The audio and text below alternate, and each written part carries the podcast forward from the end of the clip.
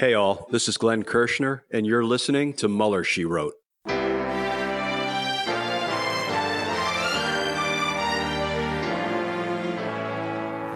So, to be clear, Mr. Trump has no financial relationships with any Russian oligarchs. That, that's what he said. I, I, that's what I said. That's obviously what the, our position is. I'm not aware of uh, any of those activities. I have been called a surrogate at a time or two in that campaign, and I didn't have not have communications with the Russians. What do I have to get involved with Putin for? I have nothing to do with Putin. I've never spoken to him. I don't know anything about him other than he will respect me. Russia, if you're listening, I hope you're able to find the 30,000 emails that are missing. So, it is political. You're a communist. No, Mr. Green. Communism is just a red herring. Like all members of the oldest profession, I'm a capitalist. Hello and welcome to Mueller, She Wrote. I'm your host, AG, Allison Gill. And since last week was light on Mueller news, this week decided to go bonkers. We have Mueller Report news, more Mueller Report news, 302 news from BuzzFeed, and Jason Leopold, Trump Jr. Mueller probe news, as well as some Steele dossier updates. And of course, we'll have some sabotage in the Fantasy Indictment League, including huge news that we learned this week about how the Department of Justice is criminally investigating the insurrection. Uh, first, I want to thank our patrons. If you want ad free episodes of this show, the MSW Book Club, and the Daily Beans, you can get all three shows in one subscription for just 36 bucks a year. So sign up at patreon.com slash Mueller, she wrote. And with that, we have a lot of news to get to, so let's jump in with just the facts. Okay, first up, in the land of Jason Leopold, master of FOIA and king of BuzzFeed News, 10 redacted passages in former special counsel Robert Mueller's report, including one that discusses the decision not to bring criminal charges against Donald Trump Jr. and others, were ordered to be revealed following a years long battle by BuzzFeed News. In an 18 page opinion issued Tuesday, a three judge panel of the U.S. Court of Appeals for the D.C. Circuit unanimously ruled that there is a, quote, significant public interest in lifting the veil of secrecy, and that, quote, disclosure would also show how the special counsel interpreted the relevant law and applied it to already public facts in reaching his declination decisions. The Justice Department had said the passages should be kept from public view to protect the privacy rights of people in question. But after reviewing an unredacted copy of the report, which summarized the investigation into Russian interference in the 2016 election, Donald, then President Donald Trump's attempts to obstruct the inquiry, the court determined that those rights were diminished by other parts of the report. Quote, the factual and personally identifying information alleged to be contained in the redacted passages is available elsewhere in the report. The redacted passages contain no new facts. They contain no new information or descriptions of conduct that have not been made public elsewhere in this very report. The privacy interests, then, are not robust, and so no additional reputational or stigmatizing harm can result from the disclosure of the information contained therein. As a result, the strong public interest tips the scale in favor of disclosure, as releasing this information would show only government decision making, not new private information. That was the opinion written by Judge Karen Henderson, a G.W. Bush appointee. The appeals court opinion said the Department of Justice must lift redactions covering a total of 10 passages on pages 9, 179, 180, and 183 that discuss the decision not to charge people with campaign finance violations and computer related crimes. The court rejected BuzzFeed News' request as it applied to Mueller's deliberations about individuals who were investigated for making false statements, but not charged because it would reveal new details about them not contained elsewhere in the report and would result in reputational harm. Hmm. Of the individuals, quote, whose privacy interests may be jeopardized by disclosure of the requested information, only one is a public official. The remaining individuals are private citizens who served on a presidential campaign. Huh. The Department of Justice can still appeal the decision to the Supreme Court. That would be Garland's DOJ. We'll see what he decides to do here.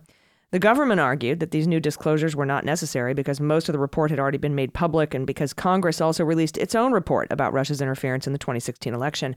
But the appellate court described the government's argument as irrelevant because Mueller's legal analysis of whether to bring charges has not been released and likely would contribute significantly to public understanding of the operations or activities of the government. One of the redacted passages the government must disclose corresponds to a public portion of the report related to Donald Trump Jr. and his communications with WikiLeaks during the 2016 campaign.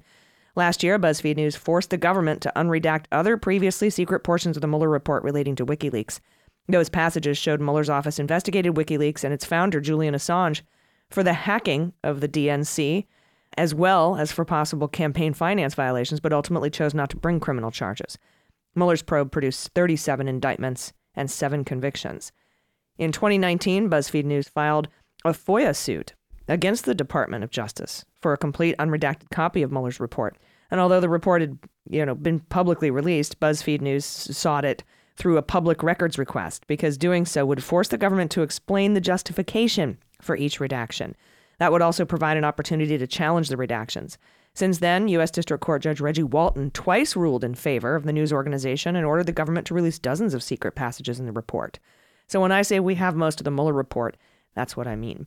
BuzzFeed News filed an appeal to the U.S. Court of Appeals for the D.C. Circuit last year after the lower court rejected its attempts to win the release of additional secrets and sections in the report. The appeals court said Walton should order the Justice Department to disclose the portions of the report it withheld. Matt Topic, BuzzFeed News' FOIA attorney, said Tuesday's appeals court decision reaffirms the public's right to understand how the government makes decisions. Unfortunately, he continues, the government agencies routinely violate FOIA, and it's encouraging whenever courts apply the law and hold the government to its transparency obligations. And in somewhat buried news, BuzzFeed and CNN also got a new batch of 302s released by the Department of Justice in their FOIA suit that include text messages, a letter sent to Schiff and Nunes from Carter Page, and more. I reviewed the release, and there's not much new here. There are text messages uh, from Carter Page, one batch from July of 2016, saying, I'm in St. Petersburg. And then, quote, he must understand that it, he has to remain very discreet. Confirmed with the son, Eric. Okay, very positive meeting, and I'm following up with both HH and HRH, which happen to be with me here in redacted. It looks like Prague? Could be wrong. One of the text messages shows who this person is talking to, and it's Kirill Dmitriev, the CEO of the Russian direct investment firm RDIF. Mueller said in Volume 1 Dmitriev was among the Russians who tried to make contact with the incoming administration.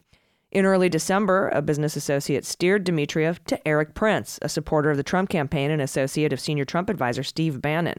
Dmitriev and Prince later met face to face in January of 2017 in the Seychelles and discussed U.S. Russia relations.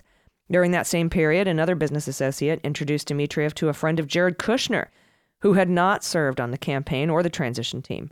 Dmitriev and Kushner's friend collaborated on a short written reconciliation plan for the United States and Russia, which Dmitriev implied had been cleared through Putin. The friend gave that proposal to Kushner before the inauguration, and Kushner later gave copies to Bannon and incoming Secretary of State Rex Tillerson. He goes on to say, Mueller does, that Dmitriev undertook efforts to meet members of the incoming Trump administration in the months after the election.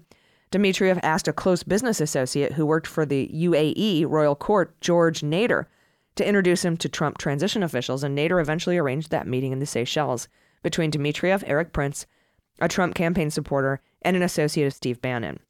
In addition, the UAE National Security Advisor introduced Dmitriev to a hedge fund manager and friend of Jared Kushner, Rick Gerson, in late November 2016. In December 2016 and January 2017, Dmitriev and Gerson worked on a proposal for reconciliation between the U.S. and Russia, which Dmitriev implied he cleared through Putin. Gerson provided that proposal to Kushner uh, before the inauguration. That's the one. Uh, Mueller asked Trump in his written questions if he was aware of the meetings Dmitriev took part in. Next, we see a text messages from Page to Dmitriev saying, We can talk in person when you get here. Not good to talk by phone when SafeLine isn't working. The guy is designated by Steve to meet you. I know him. He's very, very well connected and trusted by the new team. His sister is now Minister of Education, main contributor to the team. That was for the setup of the Seychelles meeting. Carter Page was involved in that. And finally, there's a letter from Carter Page to Nunes and Schiff. Here's some excerpts. Uh, I greatly appreciated the important hearings you began Monday and was further encouraged by the request from Chairman Nunes that anyone who has information about relevant topics come forward and speak to the House Intelligence Committee. I would eagerly welcome the chance to speak with the committee to help finally set the record straight following the false evidence, illegal activities, as well as other lies distributed by certain politically motivated suspects in coordination with the Obama administration, which defame me and other Americans. Amongst many other complete lies, this excerpt from the highly inaccurate dossier concocted by the political consultant Mr. Steele remained one of the primary false allegations against me throughout much of last year. Yet a month after the election, Switzerland based Glencore was revealed as the actual buyer of that stake in December 2016 with respect to potential uh, coincidences, as Representative Schiff alluded to. So please note that I have never met with any member of that company, Glencore. Um, he did. Uh, but there is someone who coincidentally has had an exceptionally close relationship with Glencore via its founder. For further background, I would refer you to the 2001 proceedings before the House of Representatives Committee on Government Reform regarding the controversial pardon of international fugitive Marc Rich. And then Representative Bernie Sanders. Um, he quotes Bernie Sanders during those hearings. Interesting, quoting Bernie Sanders. Uh, then there are some redacted bits, and it ends with uh, I greatly appreciate the offer of Congressman Nunes for all citizens with information about relevant topics to speak to the House Intelligence Committee. I would look forward to engaging with you in the interest of finally ending this ruse. Thank you in advance for your consideration. A lot of spelling errors in there. Sorry if it was weird to get through for me, but trying to read what he wrote is hard. And we'll stay up and uh, we'll stay on top of these releases as they happen for you. They come out pretty much every month um, 302s from the Mueller report through that FOIA lawsuit won by BuzzFeed and CNN. And we'll be right back with more news, including a bombshell about an alternative Mueller report that a federal court has ordered to be released. Stay with us. Hey, everybody, it's AG. You know that I love my coffee. I start every day with it, and that's why I'm so excited to introduce you to Trade. Trade's goal is to make every cup of coffee your best cup of coffee ever. The journey to your perfect cup starts with taking their coffee quiz Use a French press or automatic drip? What do you use? Cold brew? No problem. Your answers will allow Trade to pair you with the perfect coffee to fit your taste. Trade will match you to coffees you'll love from 400 plus craft coffees, and they'll send you freshly roasted bags as often as you like. Trade guarantees you'll love your first match. On the off chance you don't, they'll replace it with a different bag for free. Uh, give feedback as you sip. As your preferences evolve, your coffee matches will too. I can feel good about each cup since Trade partners with 55 plus small US based roasters who are committed to ethical and sustainable sourcing. For our listeners, right now, Trade is offering a total of $20 off your first three bags at checkout. To get yours, go to drinktrade.com slash MSW and use promo code MSW at checkout. Take the quiz to start your journey to the perfect cup. That's drinktrade.com slash MSW, promo code MSW for $20 off your first three bags. And this holiday season, give the coffee lover in your life the gift of better coffee too, with their own personalized gift coffee subscription from Trade. Enjoy. Hey, everybody, welcome back. Uh, before we get to the alternative Mueller report, we have some dossier and Mueller commentary from Heather Digby Parton from Raw Story. She writes The last few weeks, we've seen the media work itself into something of a frenzy in an attempt to force a reckoning on the matter of the Steele dossier, the opposition research document prepared by former British intelligence agent Christopher Steele about then candidate Trump. I'm sure I don't need to go into detail about that chapter in the Trump era. You'd have to have been in a coma not to have heard more about it than you've ever cared to. Suffice to say that it was the source of the rumor about the infamous P tape, which offered many a late night comedian an uproarious punchline.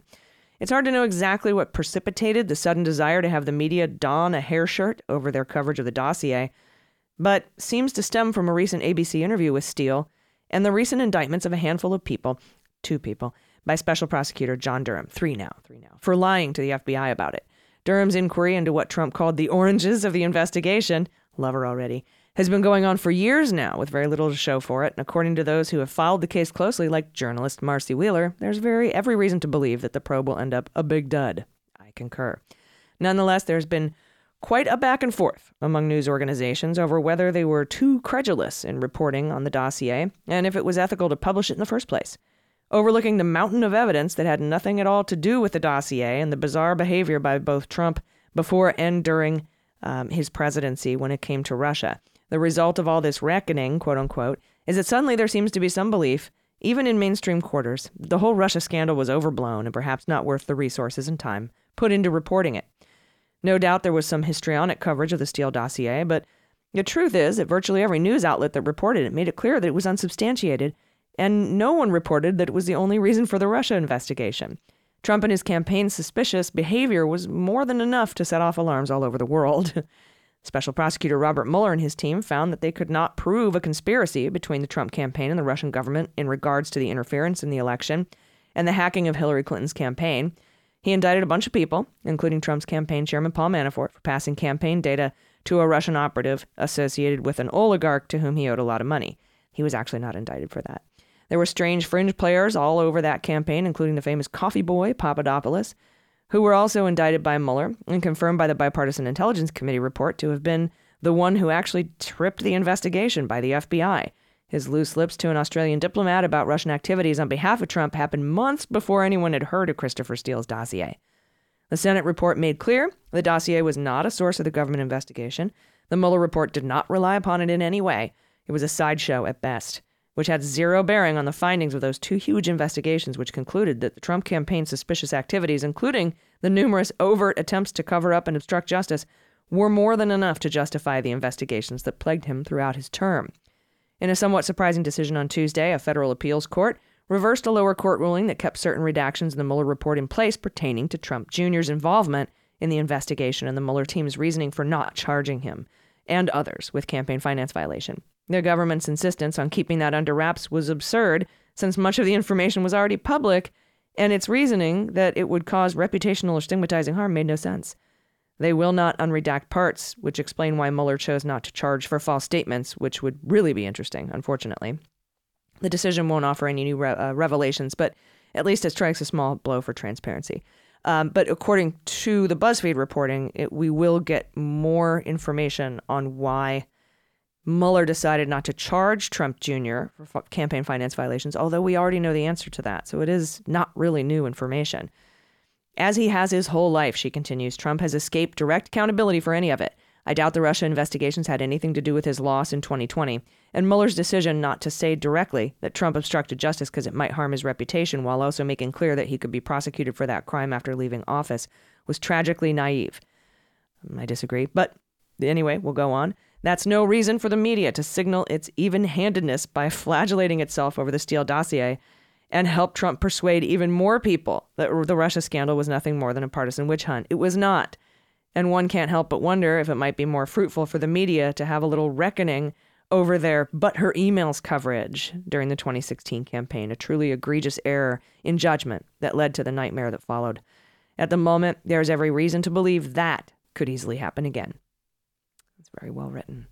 And finally, from Josh Gerstein at Politico, an unpublished investigative compilation, sometimes referred to as the Alternative Mueller Report, has been located in the Justice Department files and could be released soon, according to a letter that was filed in federal court Thursday.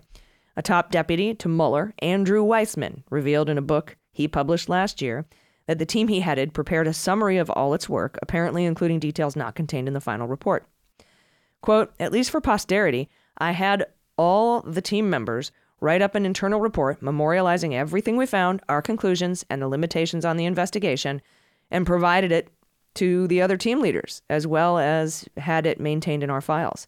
That's what he wrote in Where Law Ends inside the Mueller investigation.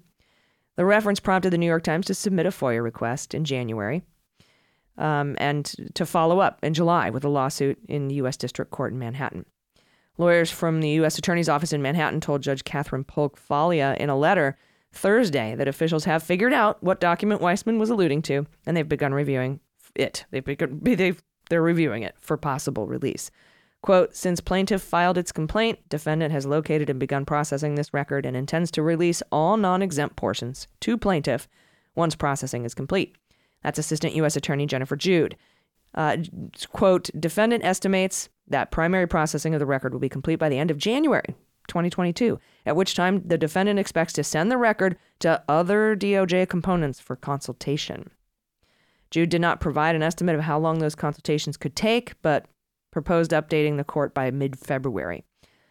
The pledge to process the so called alternative Mueller report is no guarantee that what's released will contain significant new revelations. I'm going to repeat that. the pledge to process the so called alternative Mueller report is no guarantee that what's released will contain significant new revelations. The Justice Department can use a variety of exemptions in the FOIA to shield parts of the document from disclosure, including by deeming it attorney work product or part of an internal deliberative process. Current DOJ leaders could waive those exemptions, but releasing other contents such as grand jury material, that's not going to happen. That has to stay private. The group Weissmann supervised in the special counsel's office was called Team M for Manafort. We knew that. Uh, the, the Trump team was Team R for Russia. It's unclear whether investigative teams other than Weissmann's also prepared compilations that were not contained in Mueller's final report. And again, I want to be clear here we should not expect too many new revelations with this, though I still wonder why Weissmann has been so quiet since just before Tom Barrack was indicted in July. Maybe he was working on this. I don't know. But we'll be right back with sabotage in the Fantasy Indictment League. Stay with us. Hey everybody, it's AG. Are you feeling frustrated after getting rejected for a credit card or a personal loan? It happens a lot, and that's why Credit Karma is changing the way people find and apply for cards and loans. Whether you're refinancing credit card debt or paying off an upcoming expense, Credit Karma uses your credit data to show you fresh personal loan offers that are personalized to you. On Credit Karma, you can check out multiple loan offers side by side. Members who compare loan offers on Credit Karma save an average of 30% on interest rates. That's huge. It's completely free. It's easy to sign up for a Credit Karma account with no effect on your credit score whatsoever, making it simple to search for the right personal loan for you. Credit Karma will even show you your approval odds, so you can choose offers that you're more likely to get approved for and apply with more confidence.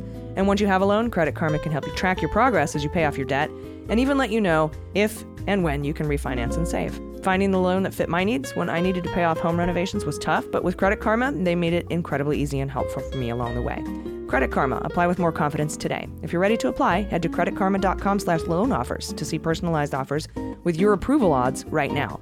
That's creditkarma.com slash loan offers to find the loan for you. Again, creditkarma.com slash loan offers. And today's show is also brought to you by Wealthfront. If you want to invest for the long term, it helps to invest on your terms. Maybe you're pro solar, maybe you're a cannabis supporter, perhaps you like crypto stuff. But whoever you are, you should invest in what you believe in, and that's what makes Wealthfront so great and so different. In just minutes, you can get started with Wealthfront's classic portfolio, or you can make things custom with the investments you care about most.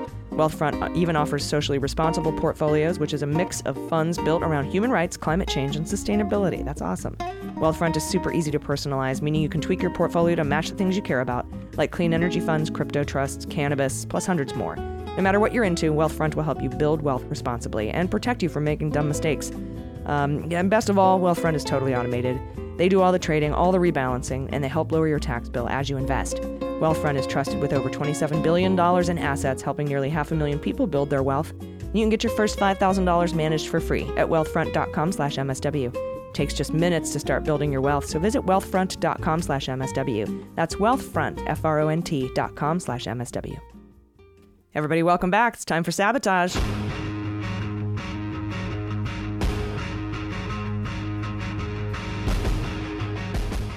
All right, from Murray Waas at The Guardian, excellent reporter, we learned this week Garland is criminally investigating parts of the Broad 1 6 conspiracy. January 6th, a federal grand jury investigating Trump's former attorney Sidney Powell has uncovered evidence that Powell filed false incorporation papers with the state of Texas for a nonprofit she heads. It's called Defending the Republic, and that's according to sources close to the investigation. In the incorporation papers, Powell, who filed lawsuits across the U.S. in 2020, listed two men whom she said served with her on the organization's board of directors, even though neither of them gave Powell permission to do that. The broader federal criminal inquiry into Powell, led by the United States Attorney for the District of Columbia, since last fall, they've been examining allegations of fundraising and financial fraud by Sidney Powell running the group. That's according to documents reviewed by The Guardian. In corporation papers, Powell filed with Texas Secretary of State on December 1st, 2020, for defending the Republic, listed only three people as comprising the group's initial board Powell, Lin Wood, and Brannon Castleberry, a Beverly Hills based businessman and consultant. The federal grand jury has reviewed extensive documents that neither Wood nor Castleberry ever consented to serve on DTR's board. One of the two men, that's one of the sources here, it's either Wood or Castleberry, has said he wasn't notified even after the fact that Powell had named him as a board member. The grand jury is investigating whether Powell misrepresented the makeup of her board in an effort to attract more donors. That's fraud. The federal investigators are also trying to determine whether Powell diverted money from DTR for her own personal use, also illegal. And they're also looking into whether Powell defrauded donors by falsely claiming their donations to DTR were used to finance lawsuits, the Kraken lawsuits. Powell has said the mission of DTR has been to protect the integrity of the election of the United States, but to do so required that, quote, millions of dollars must be raised, she said. But investigators have found only one single instance in which those funds were used to finance one of her numerous high profile election cases. Ironically, the federal investigation is also looking into whether Powell improperly used funds from DTR to defend herself in defamation cases brought against her by Dominion Voting. And with that in mind, it's time to play the Fantasy Indictment League. I'm gonna be indicted! No, wait, it's gonna be okay. Indicted! Honey, Dick. Indicted! Honey. I'm gonna be indicted! Hold it, they can't. It's gonna be okay. Just calm down. I can't calm down. I'm gonna be indicted! Well, um, I'm gonna draft Sidney Powell this week. That's a new one. I've never had her on my uh, fantasy indictment team before. I think it's time we hear also about a cooperation agreement with Tom Barrack in the Eastern District of New York. I'm also going to draft Trump for charges from the D.C. U.S. Attorney's Office for obstruction of justice. That's volume two of the Mueller report. I'm, I'm going to keep hammering on that if the D.C. USAO doesn't uh, charge him. The D.C. USAO just got there November 5th. Remember that. And uh, let's go with Rudy diGenova and Toensing. Um, let's to that that um, Three Stooges, and then of course Gates L Key, L A Key, I believe her name is, and Jacob Engels in Florida Town. And uh, let's go with a cooperation agreement with McConney in the Manhattan DA probe. There's so many to choose from. Uh, thank you all very much. Again, thanks to our patrons. I appreciate you.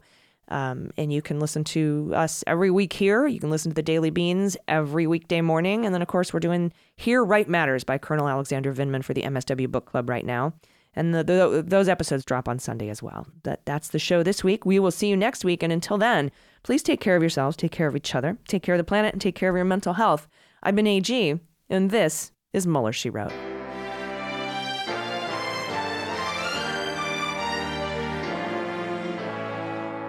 Mueller, She Wrote is written and produced by Allison Gill in partnership with MSW Media. Sound design and engineering are by Molly Hockey. Jesse Egan is our copywriter, and our art and web designer by Joel Reeder at Moxie Design Studios. Mueller, She Wrote is a proud member of MSW Media, a group of creator owned podcasts focused on news, justice, and politics. For more information, visit MSWmedia.com.